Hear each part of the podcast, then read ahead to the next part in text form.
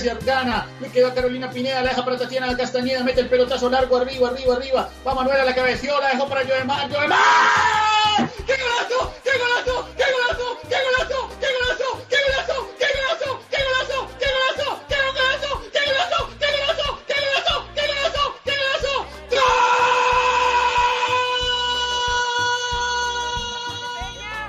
¡Vamos, Peña! Gritan sus compañeras. Ramírez. Poca distancia. Y el noveno. Ramírez al arco. ¡Ramírez! Lamentable. Fuera. Lo tapó Luciana.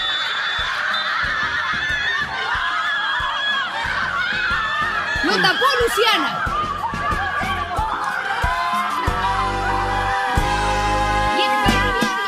Superação, podemos dizer que é a palavra que define as semifinais da Libertadores Feminina. Em dias de goleiras que brilham, América de Cali e Ferroviária estão classificadas para a grande final. O Canção da América está no ar e você vai saber tudo o que rolou nas semifinais da competição. Na nossa banca temos Thiago Ferreira, Tatiane Vidal e Matheus Guimarães. Eu tô aqui, mas é como se eu não tivesse, tá, gente? Bom, para começar, vamos aí ao jogo Corinthians e América de Cali, talvez aí o jogo da rodada, digamos assim, uma grande para alguns zebras, para outros nem tanto. Um América que se superou dentro da própria competição, após perder ali na fase de grupos por 3 a 0, conseguiu aperfeiçoar sua estratégia, levou a partida para os pênaltis e chegou à grande final. Tati, para começar com você, o que falar desse jogo? É, deixa eu ver, tristeza, choro, lágrimas, decepção. É, para mim a Libertadores acabou definitivamente. Não sei mais o que eu tô fazendo aqui. Foi um jogo de é, como é que eu posso? Eu, eu acho que realmente a palavra seria superação porque o América de Cali superou um Corinthians que estava muito combativo e estava totalmente ofensivo. Um Corinthians que tentou o tempo todo fazer gol, do primeiro início do jogo até o final do jogo. Um Corinthians que, com 1 a 0 não, não tentou fazer catimba, não tentou segurar a partida para né, o apito final. E por causa disso, é, deixou, fez uma grande bobeada ali na zaga, no meio de campo, que deu a chance infalível do América marcar um golaço, né? Acho que foi um dos gols mais bonitos da Libertadores. E levar para os pênaltis, e aí já era, né? O Corinthians perdeu a Libertadores invicto, novamente. O Corinthians cai invicto, com 34 gols, com um ataque muito bom, melhor time do campeonato, assim, pelo que jogou mas acabou perdendo para o América de Cali, que jogou muito, que segurou o jogo, que fez uma grande defesa ali, né? Não falo nem da goleira, não foi nem defesa da goleira, mas a defesa estava muito bem postada. A galera tá se perguntando quem errou, o que aconteceu. O que aconteceu foi que o América jogou bola. O Corinthians não soube é, conseguir sair do, da, da marcação proposta pelo América de Cali. E aí agora é isso, né? Disputar o terceiro lugar que, meu Deus, terrível. Bom, e Thiago, se teve um time que tirou o Corinthians da zona de conforto, esse time foi realmente o América de Cali, já ali na fase de grupos.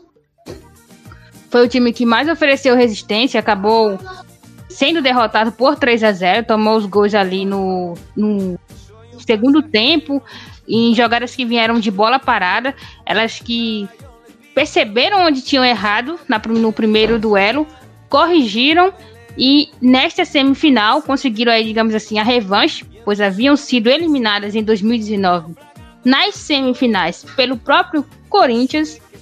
E, e é isso, né? América de Cali na final com méritos. É, com certeza, com méritos totais, né? Eu acho que é, querer diminuir que esse América de Cali conseguiu fazer contra o Corinthians, o que tantas equipes brasileiras aqui tentam fazer e não conseguem, né? Contra o Corinthians é. é Burrice. É, é, é um bom termo, é uma boa forma de classificar isso, né? É, acho que o América. Acho que o América e o Corinthians é, conseguiram assim se analisar muito bem do primeiro jogo pro, pro segundo jogo. Acho que o Corinthians é, sofreu menos é, sustos, né? Nos 90 minutos até o momento do gol é, do que havia sofrido no primeiro jogo, né? As pontas no primeiro jogo, é, do, as pontas do América de Cali acabaram é, incomodando um pouco as costas, as laterais é, do Corinthians. E no segundo jogo o Corinthians conseguiu voltar melhor formatado, mais organizado para evitar essas chegadas é, eu esperava uma mudança no Corinthians, né? até avisei é, no podcast que eu, que eu não me surpreenderia se o Arthur viesse com alguma surpresa, e a surpresa foi a Vicky Albuquerque, que é, geralmente é uma titular ocasional, né? Sempre entra, né, quando ela não é titular, mas ela não vinha é, participando tanto do 11 inicial, e ela é uma jogadora que tem características bem diferentes da Grazi, né? Quando, quando o Corinthians é, busca utilizar ela em campo. A, a Vitória Buquerque é uma jogadora que busca mais entrelinha, que, que encosta mais na, na, com as atacantes, com as pontas para tabelar, né? Participa mais da, é, dessas tabelas, né? Da zona onde a bola se encontra. E a Grazi é uma jogadora que, quando atua como meio-campista, ela vem mais de trás, ela, ela tem uma chegada, mas ela não fica tão avançada na, na, na no momento de construção da jogada, né? E a gente também teve mudanças no, no, no América de Cali. O América de Cali que vinha utilizando ou a Manu Gonzalez ou a Guaricu é, como centroavantes, geralmente a Manu Gonzalez na competição, né? É, entrou com a Bonilha na ponta, na vaga da, da, da Gisela Robledo, e a Robledo como centroavante. E tentando, né? Já, já, já sabia que, que não ia ter a bola nesse jogo e que teria que utilizar a velocidade é, das três jogadoras mais avançadas, das duas jogadoras de lado e da, e da Robledo dessa vez centralizada. Acho que também é, teve essa mudança também para surpreender o Corinthians. E uma outra mudança que, que é o América de Cali também efetuou foi a entrada da Ocampo na lateral direita, ela que é lateral de ofício, na vaga da Jéssica Caro, que é, veio atuando na competição toda como lateral, é jogadora de, de seleção colombiana, né? Ela que é meio campista e é uma jogadora que, que sofreria muito né, com a velocidade da, da Adriana. É, já era esperado isso e acho que a mudança foi bem coerente com o que é, o América de Cali talvez esperasse da, da equipe do Corinthians. Tiago, é, com relação ao jogo que você falou, né, sobre as mudanças que foi feita, é bom salientar isso, porque fica parecendo que é, o Corinthians perdeu pro campo Fica parecendo que o Corinthians perdeu pro juiz, fica parecendo que o Corinthians perdeu porque a Tainá não pegou a bola, mas não foi só isso, né? O América de Cali realmente jogou bola e a gente não pode. É, não, eu, quando, quando eu, eu, eu, sou uma pessoa que sempre desmerece, né? Vocês sabem muito bem que eu falo mesmo, ah, o jogo não jogou nada, não mereceu. Mas o América de Cali segurou o Corinthians e segurou bem o Corinthians. Ele tentou subir, é, é, avançar as, as, as, pontas quando tinha um contra-ataque, não conseguia, porque o Corinthians era um pouco mais rápido, mas a proposta de jogo que eles fizeram deu muito certo certo. E isso tem que ser enaltecido. Esse negócio de culpar o campo, o campo foi ruim para os dois lados, gente. Eu sei que o campo estava ruim, foi ruim no jogo de hoje, é um campo terrível, mas um time que quer ganhar, tem que vencer isso, tem que vencer esses obstáculos. E o América de Cali conseguiu fazer isso, né? Pontuar somente algum.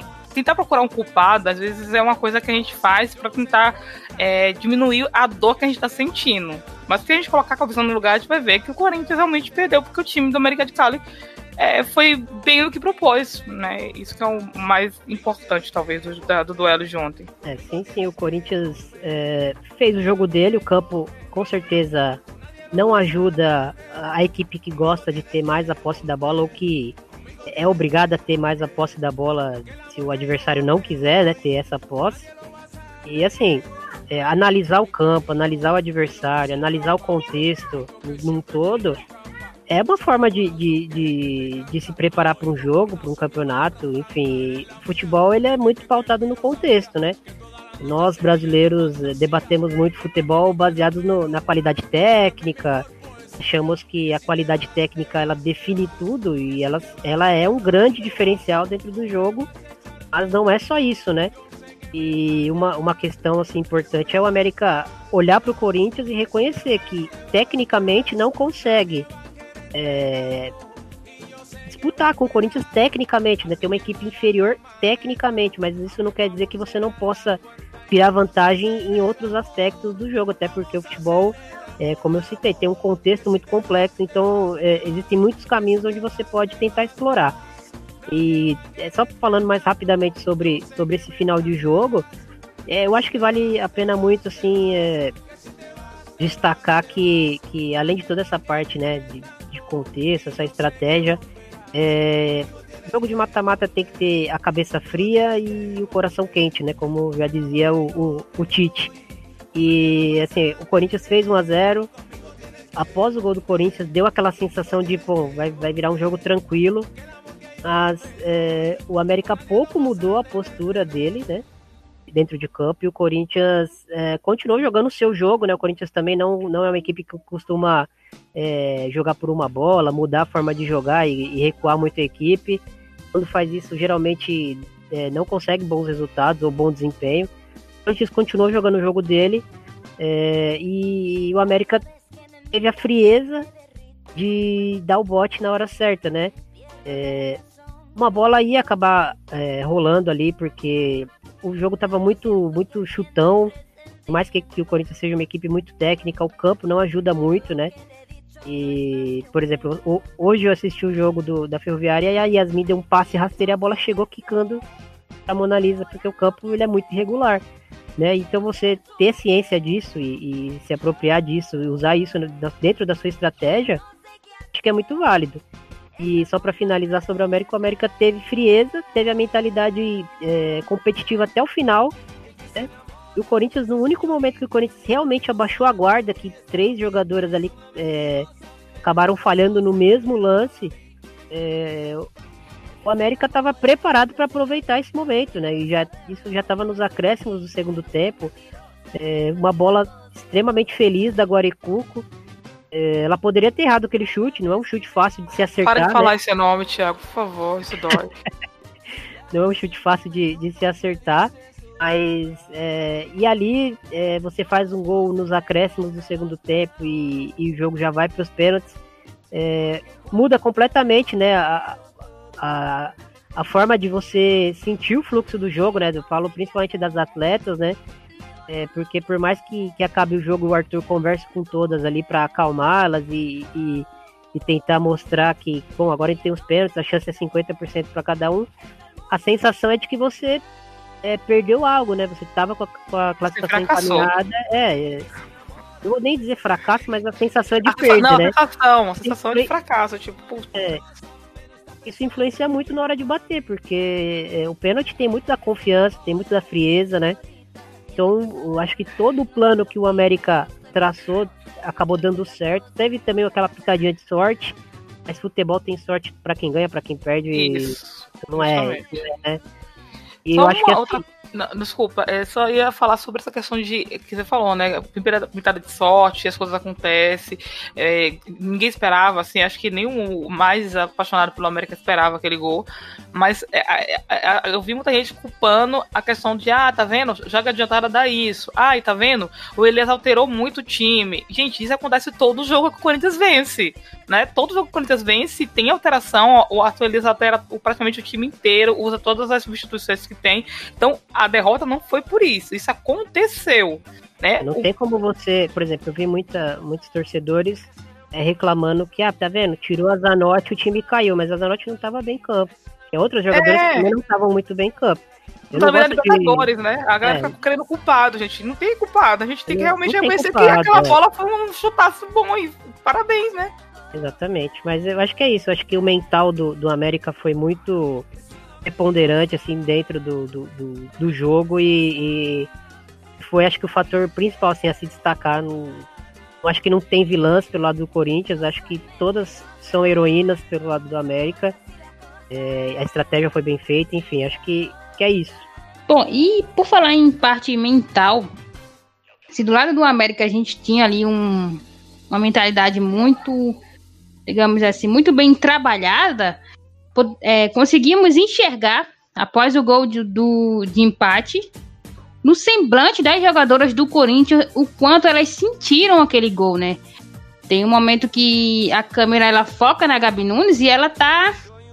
Ela tá incrédula, ela tá incrédula com o que aconteceu. Então, a mentalidade ela ainda é importante. Um Corinthians que já vem enfrentando aí determinadas dificuldades em cobranças de pênalti, já havia perdido um campeonato assim, em 2019. E tem um artigo da Valentina Rioja, ela que é chilena, em que ela fala que, em geral, para um atleta ter um bom desempenho, diferentes elementos devem ser considerados: aspectos físicos, técnicos, táticos e psicológicos mentais. Em psicologia, a metáfora da cadeira é usada. Esses, esses quatro aspectos seriam o suporte da cadeira. Se não houver um, a cadeira cai. Então, o Corinthians ele é um super time, mas que em, em determinados momentos parece que a mentalidade da equipe ela desaba.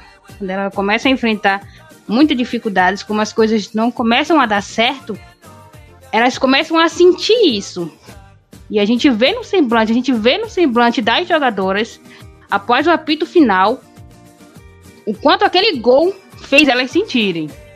E se vamos falar em mentalidade, em superação, é, Matheus, a Catherine Tapia, né, a goleira do América, que conseguiu ir do inferno ao céu da partida, ela que acabou falhando ali no gol da Tamires, mas foi lá nas cobranças de pênaltis, pegou dois e levou o time para a grande final. Pois é, né? É, eu acho que da mesma maneira que aquele, aquele chute da, da Guarecuco acabou entrando e meio que ninguém esperava, ninguém esperava também que a, que a Tapia fosse falhar, né?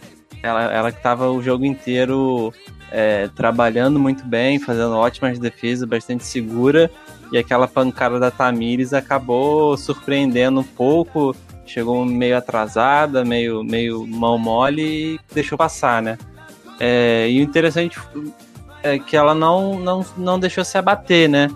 Tanto é que depois disso ela fez, fez outras boas defesas e, e conseguiu é, segurar né, o, as investidas do Corinthians e tal, e, e chegou na, na, na, cobrança de pênalti é, bastante focada, né? Eu acho que é muito, muito interessante, muito importante a gente destacar também a, a liderança da, da USM. Acho que a, acho que esse é o principal papel dela, para além da, de toda a técnica, é, questão física, toda a entrega que ela tem dentro de campo, eu acho que a liderança eu coloco aí como o principal fator. Você vê que ela está sempre gritando com, com, com as suas companheiras, organizando o meio de campo.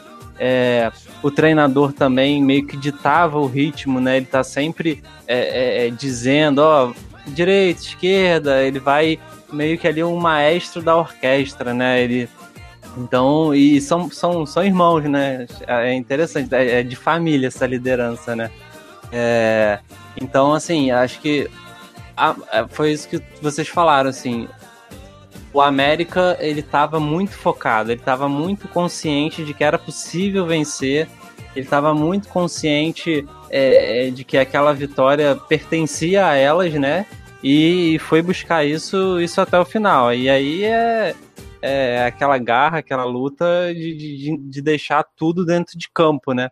Não que o time do Corinthians não tenha deixado, mas, mas quando você entra com aquela vontade, com aquele desejo a mais, né? Eu acho que faz toda a diferença, principalmente numa partida que é jogo único, que você se perder tá fora, então você tem que entregar 120% do seu corpo e deixa para se recuperar quando acabar a competição.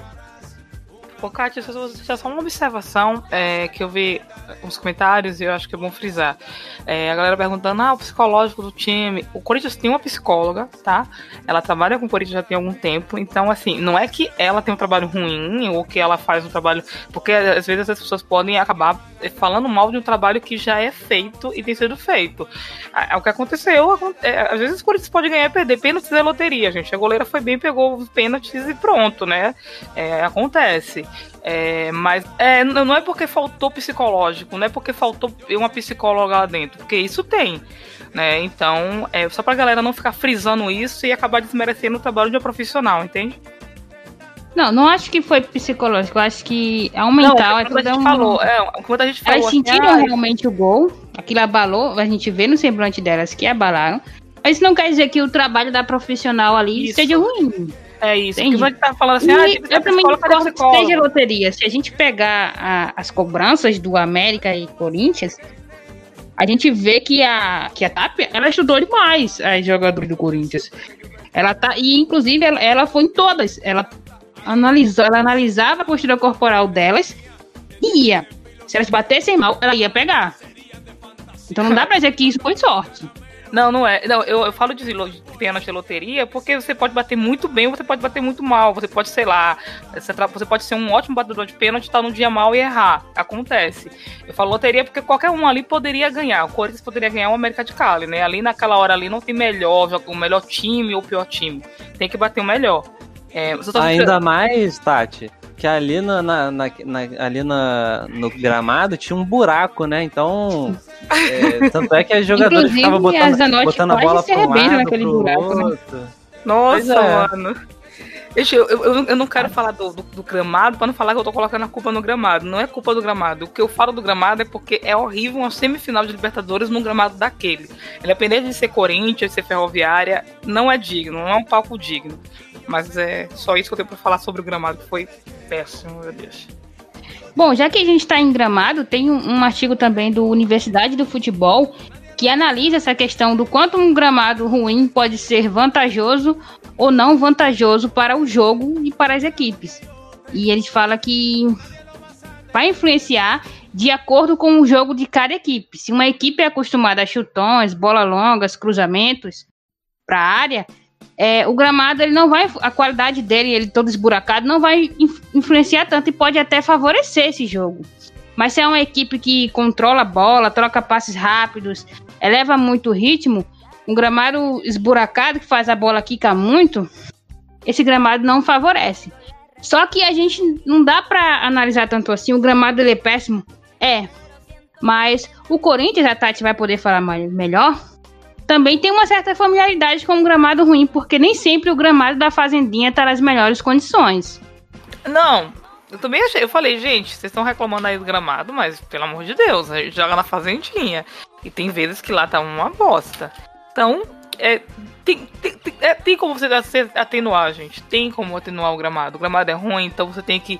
é, porque eu acho que o Corinthians jogou no gramado assim antes, né? Não foi o primeiro jogo do Corinthians nesse gramado. Já tinha jogado outra partida. Que foram duas nesse campo duas no outro, se eu não me engano. Então, ah, quer dizer que nos outros jogos ganhou e aí nesse jogo a culpa foi do gramado só nesse jogo? Então eu acho que não foi. Mas eu vou culpar porque eu quero ficar menos triste por alguma coisa. Bom, e para finalizar, o jogo foi 1 a 1 no tempo normal. Nas cobranças de pênalti foram é, 4 a 3 para o América. Gabi Nunes e Diani perderam as suas cobranças, no caso a Tapia defendeu. E no segundo jogo das semifinais, que também foi para disputa de pênaltis, tivemos Ferroviária e Universidade do Chile. O jogo acabou 0 a 0 no tempo normal. E nas cobranças de pênaltis, é, acho que Santistas, corintianos conhecem bem. Luciana brilhou mais uma vez, defendeu três e a Ferroviária está na sua terceira final. Começando com você, Matheus, o que falar sobre esse jogo? Cara, foi, foi um bom jogo. Eu gostei muito. É... Bah, bah, bah. Foi, foi, foi, foi um jogo assim. Foi um jogo franco, né? Tanto é que as duas equipes perderam duas ou três chances claras de gol. Inclusive um pênalti que a Universidade do Chile é, perdeu no tempo normal. É, achei ali que o time da Ferroviária, da Ferroviária não fez aquela atuação, mas foi, foi eficiente. É, o meio-campo funcionou, o ataque chegava muito, principalmente pelo lado esquerdo. É, a zagueira, se eu não me engano, a Gonzalez, estava tendo muito problema com a Aline Milene joga em cima dela.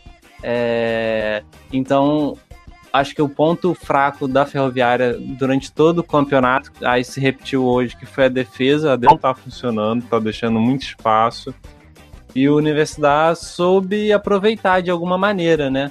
É, principalmente ali com a, com a Oviedo, é, com as jogadas de, de infiltração em velocidade, é, sempre passando entre as zagueiras, o espaço que, que, que elas deixam desde o primeiro jogo nessa Libertadores é, tá incomodando e tá colocando a Ferroviária assim, em maus lençóis, né? Precisa realmente consertar essa questão, é, essa sincronia entre as duas é, defensoras, porque ali quem quiser passa, quem for um pouco mais veloz consegue passar entre elas.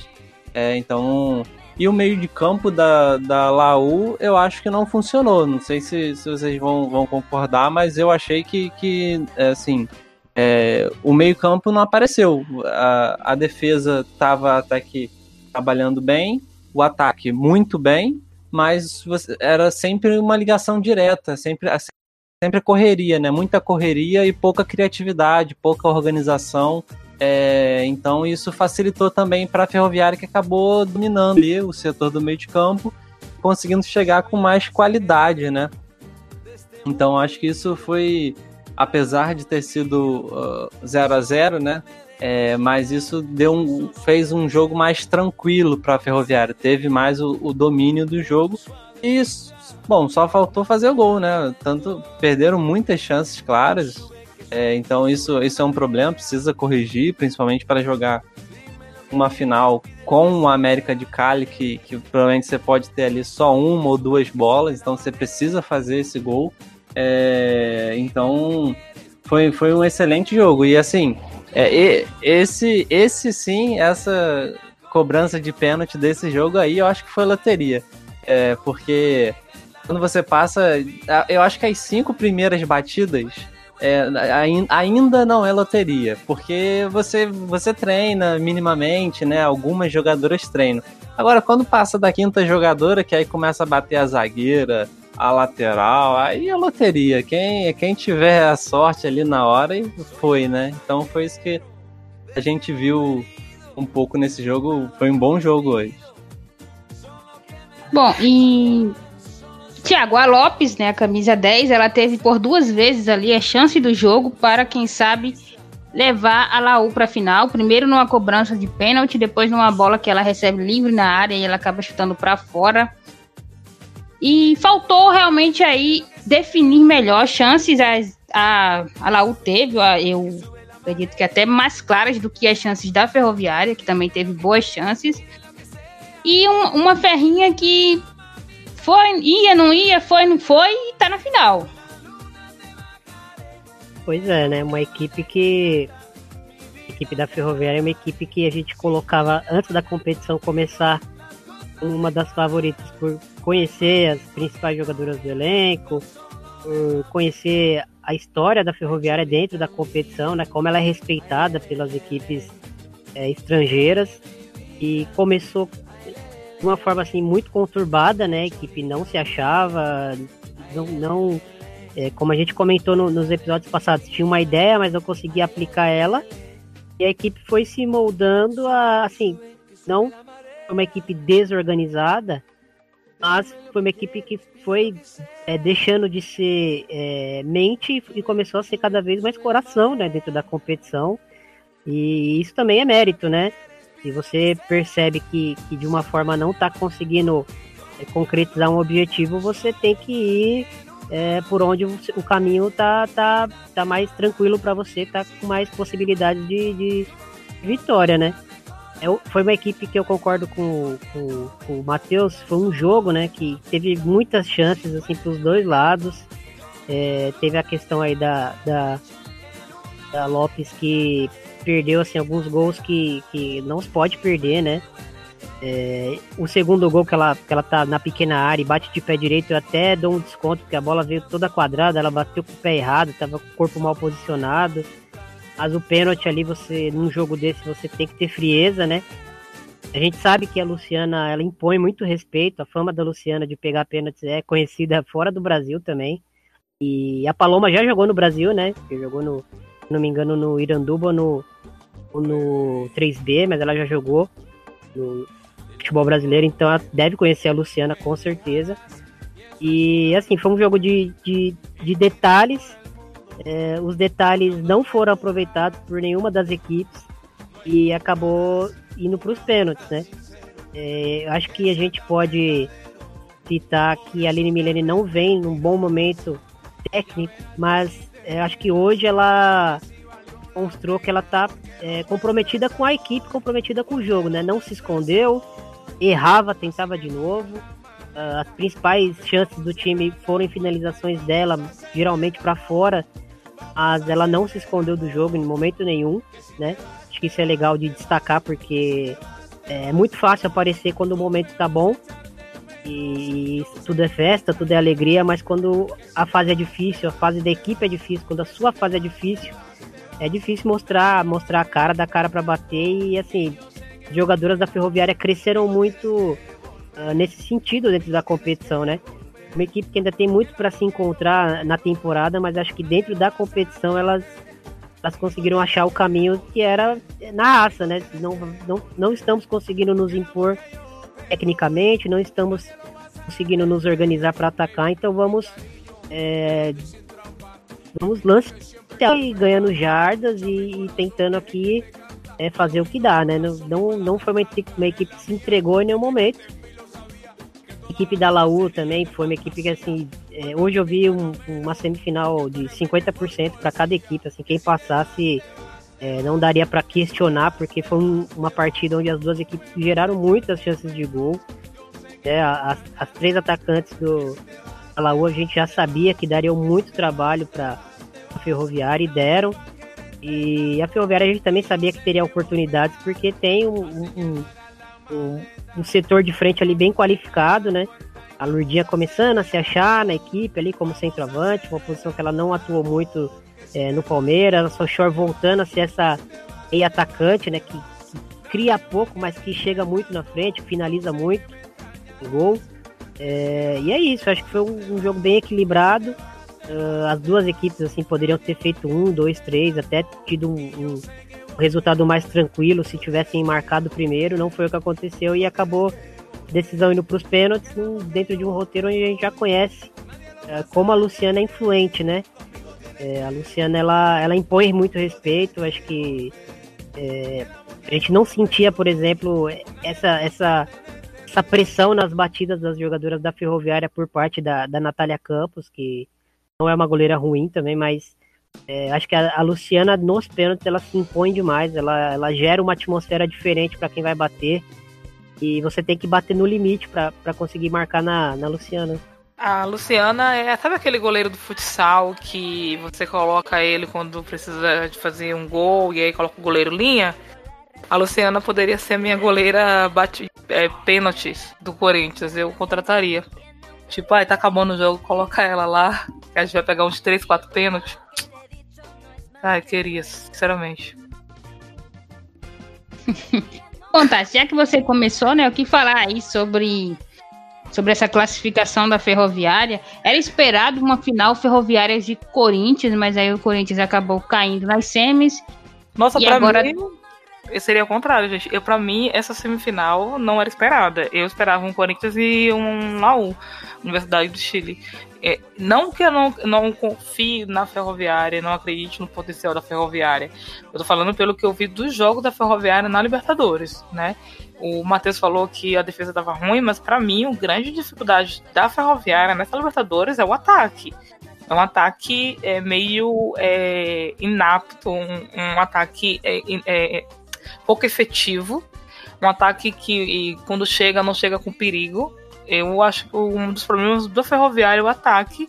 E graças a Deus que tem a Anaís na zaga para fazer alguma diferença ali na frente, né? Porque eu acho que ela é artilheira da equipe, se eu não me engano. Achei o jogo de hoje, como a gente falou do campo, né? Não vou falar do campo também.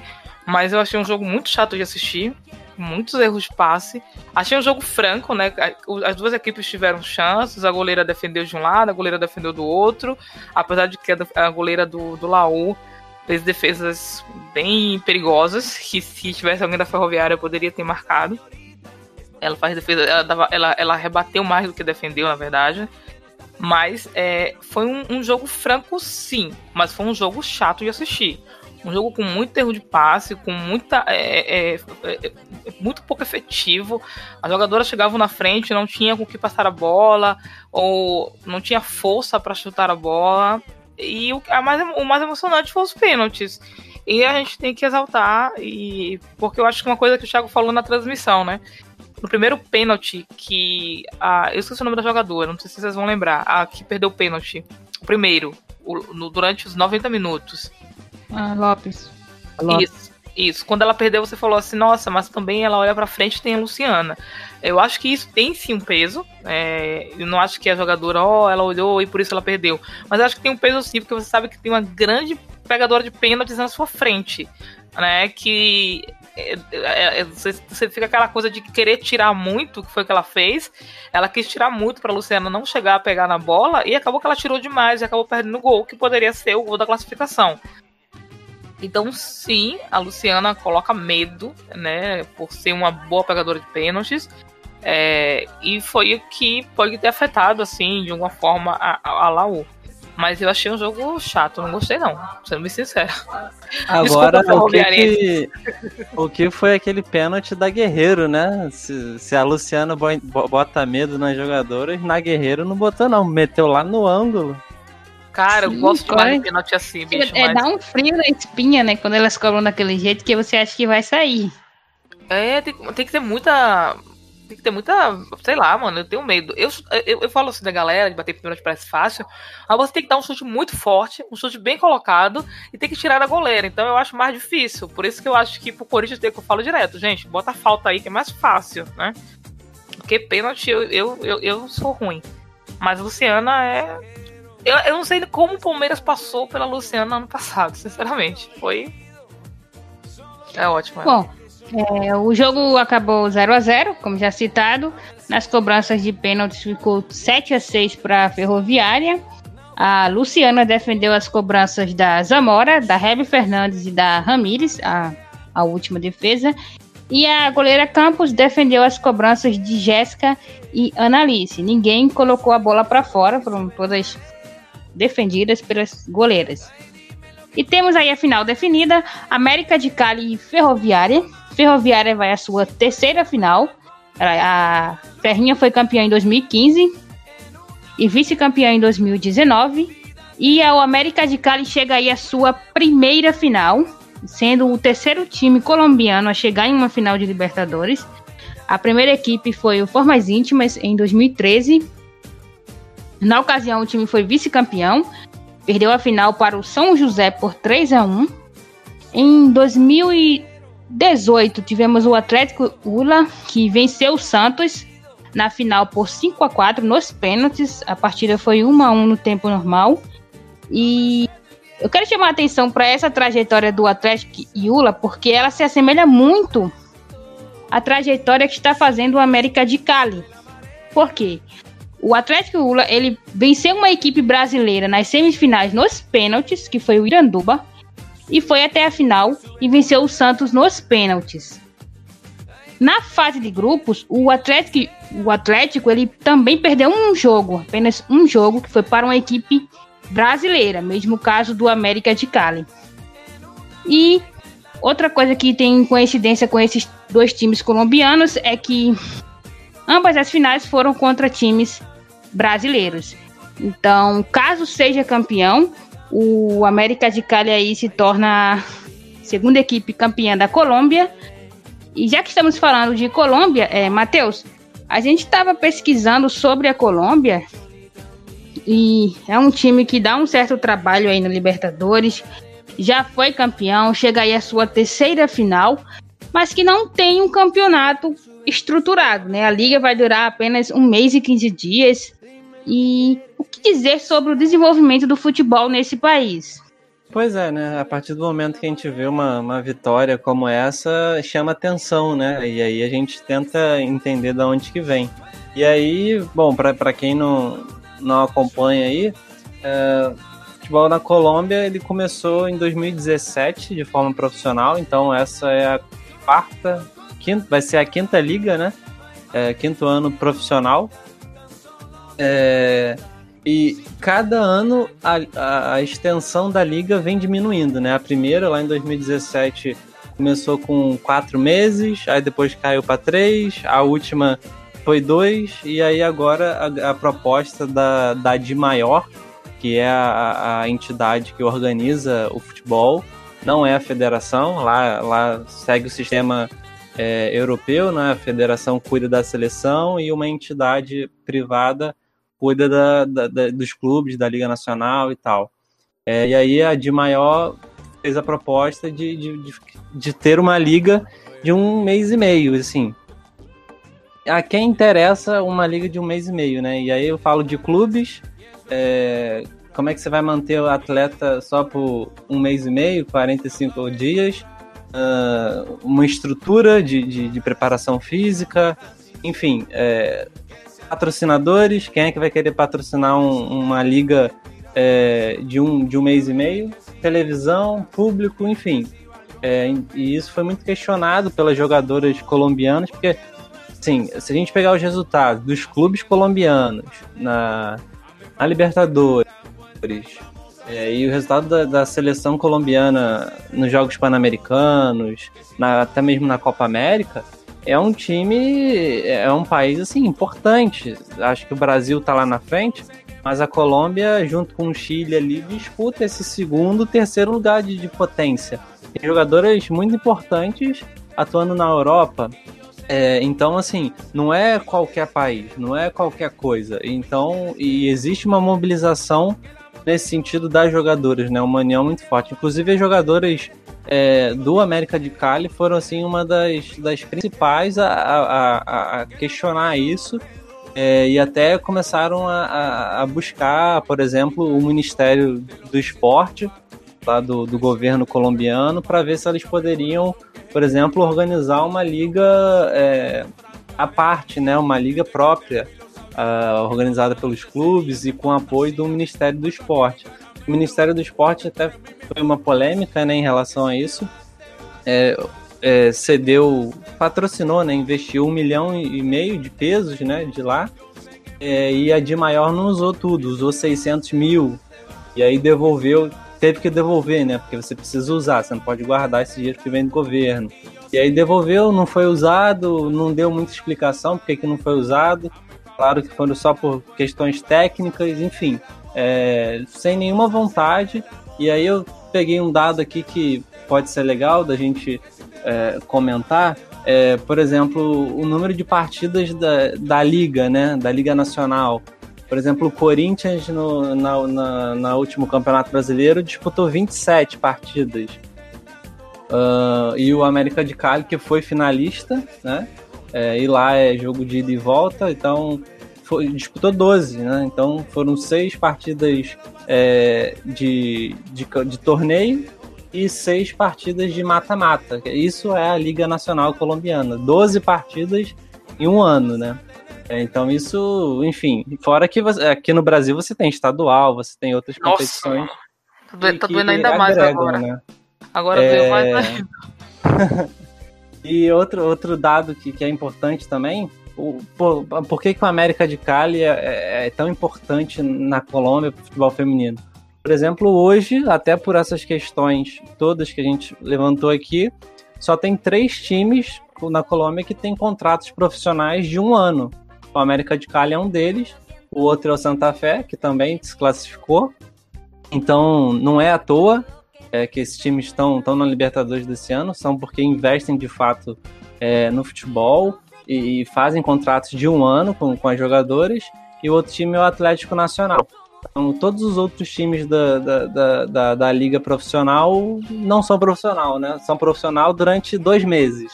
O restante dos dez meses, as jogadoras que se virem, arranjam outro trabalho. É, porque é assim. Então, é importante a gente. É, imagina, acho que o legal é, imagina se fosse organizado. Imagina se fosse profissional. Será que realmente haveria esse abismo entre as equipes brasileiras e outras equipes do continente. Então, assim, é, é, até para que o, o, futebol feminino no Brasil continue se de desenvolvendo, os outros, os outros países do continente precisam também se desenvolver, senão não faz sentido.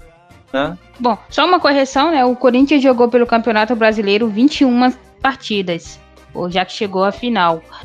É... Outro ponto interessante sobre isso, né? como o Matheus citou, a Colômbia, a seleção colombiana que foi campeã pan-americana em, em 2019, com, em cima da Argentina.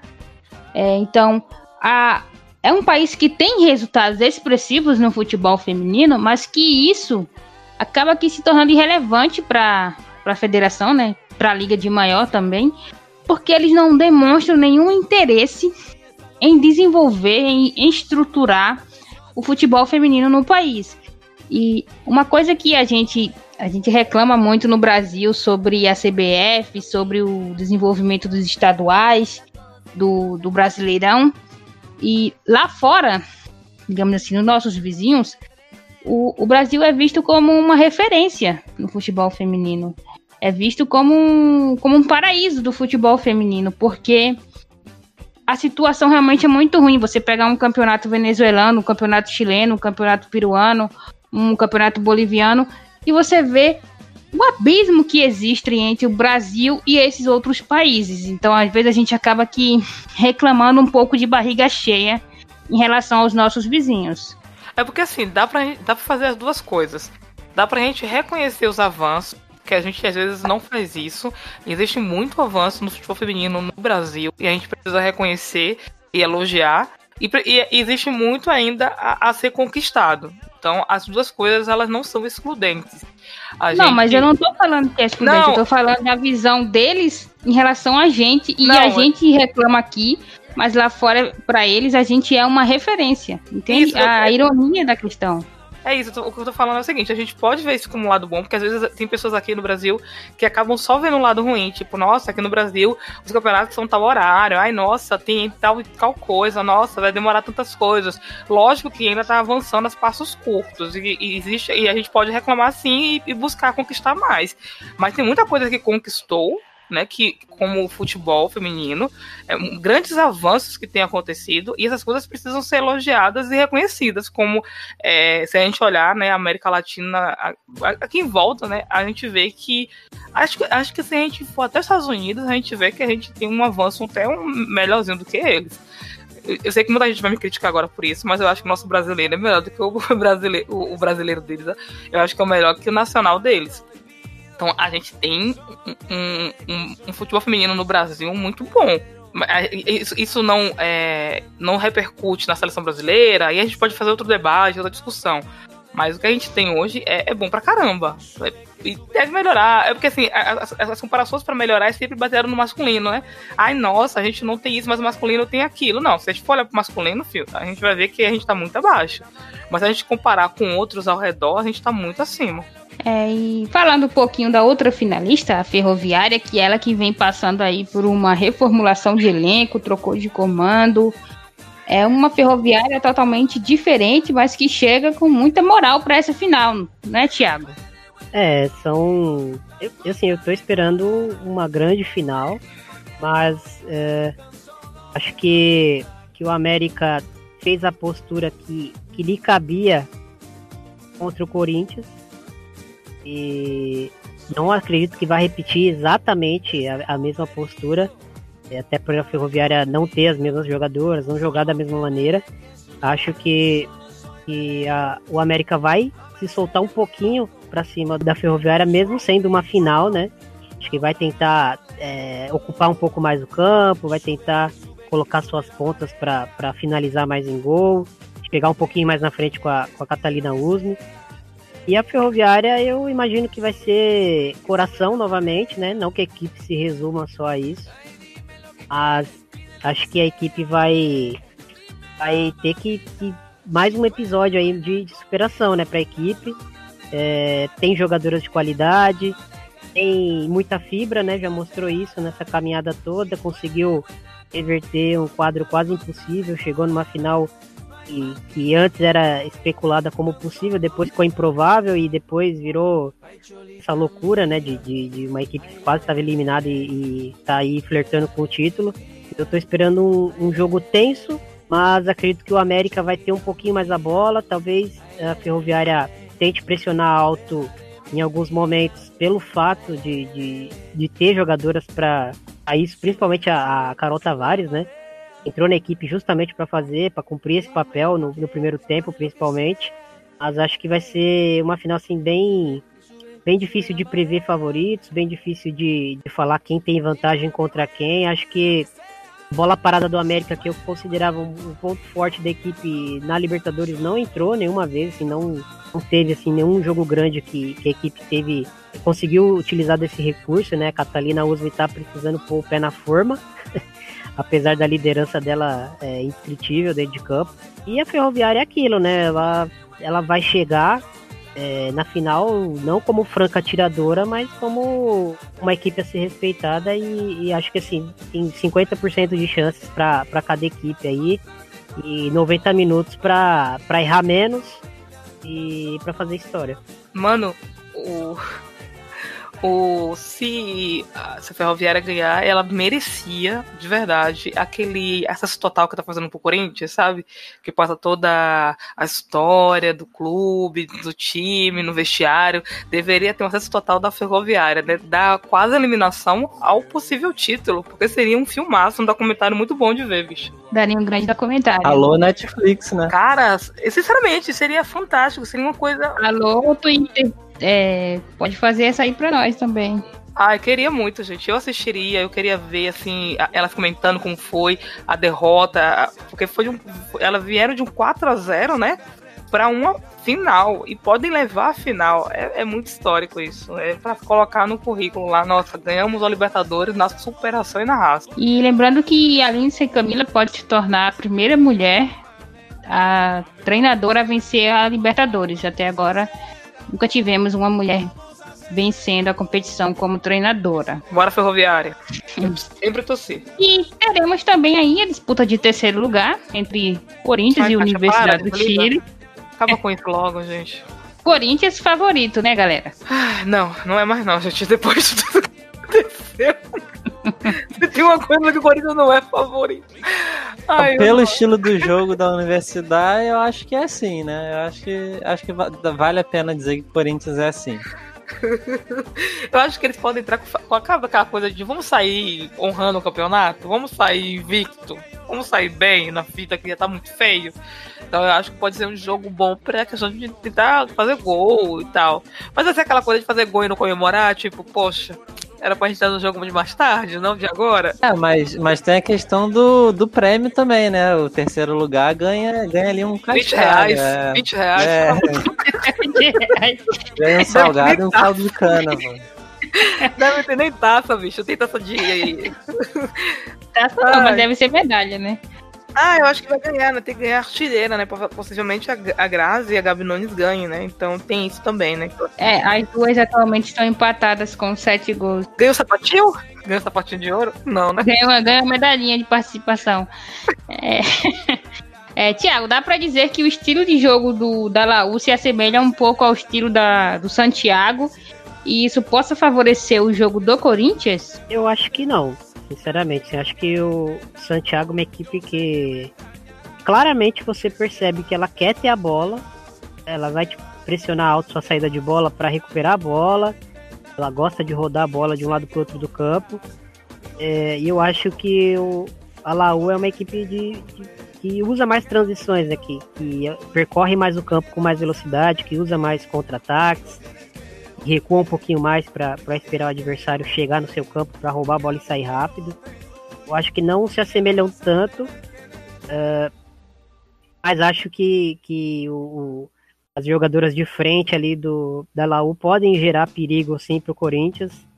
Eh, aí pensando aqui que o Corinthians talvez coloque jogadoras que, que não jogaram tanto aí na competição para essa disputa de terceiro lugar por ter um elenco né, tão farto e pelas jogadoras também titulares estarem, estarem tão desgastadas fisicamente e mentalmente, né?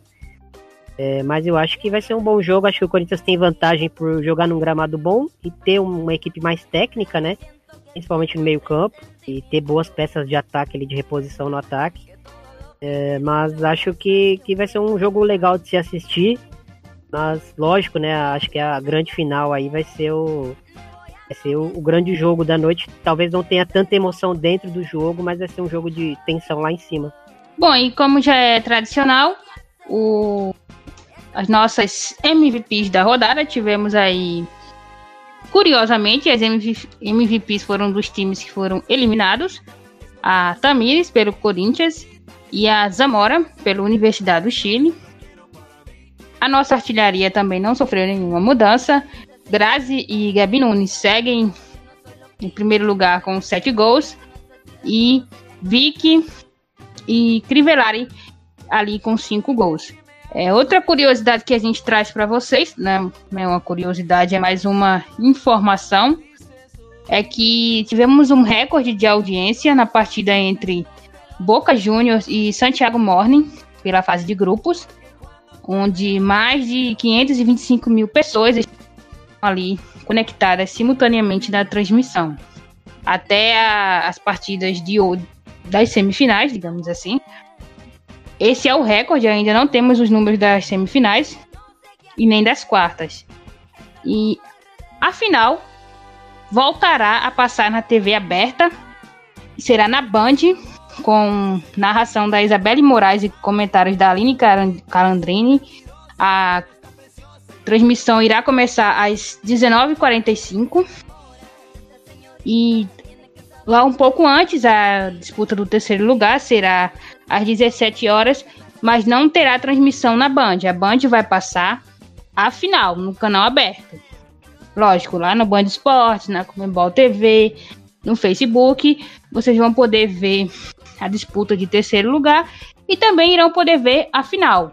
Mas aí agora a gente ganha essa, essa nova opção para assistir, que é por meio da TV aberta, que quase 12 anos depois, a final da Libertadores volta aí para TV aberta. Então é isso, galera. Esse foi o nosso programa das semifinais da Libertadores Feminina. Obrigado pela sua audiência e até a próxima. Valeu, Thiago. Valeu, Matheus. Valeu, Tati. É nóis. Valeu. Valeu.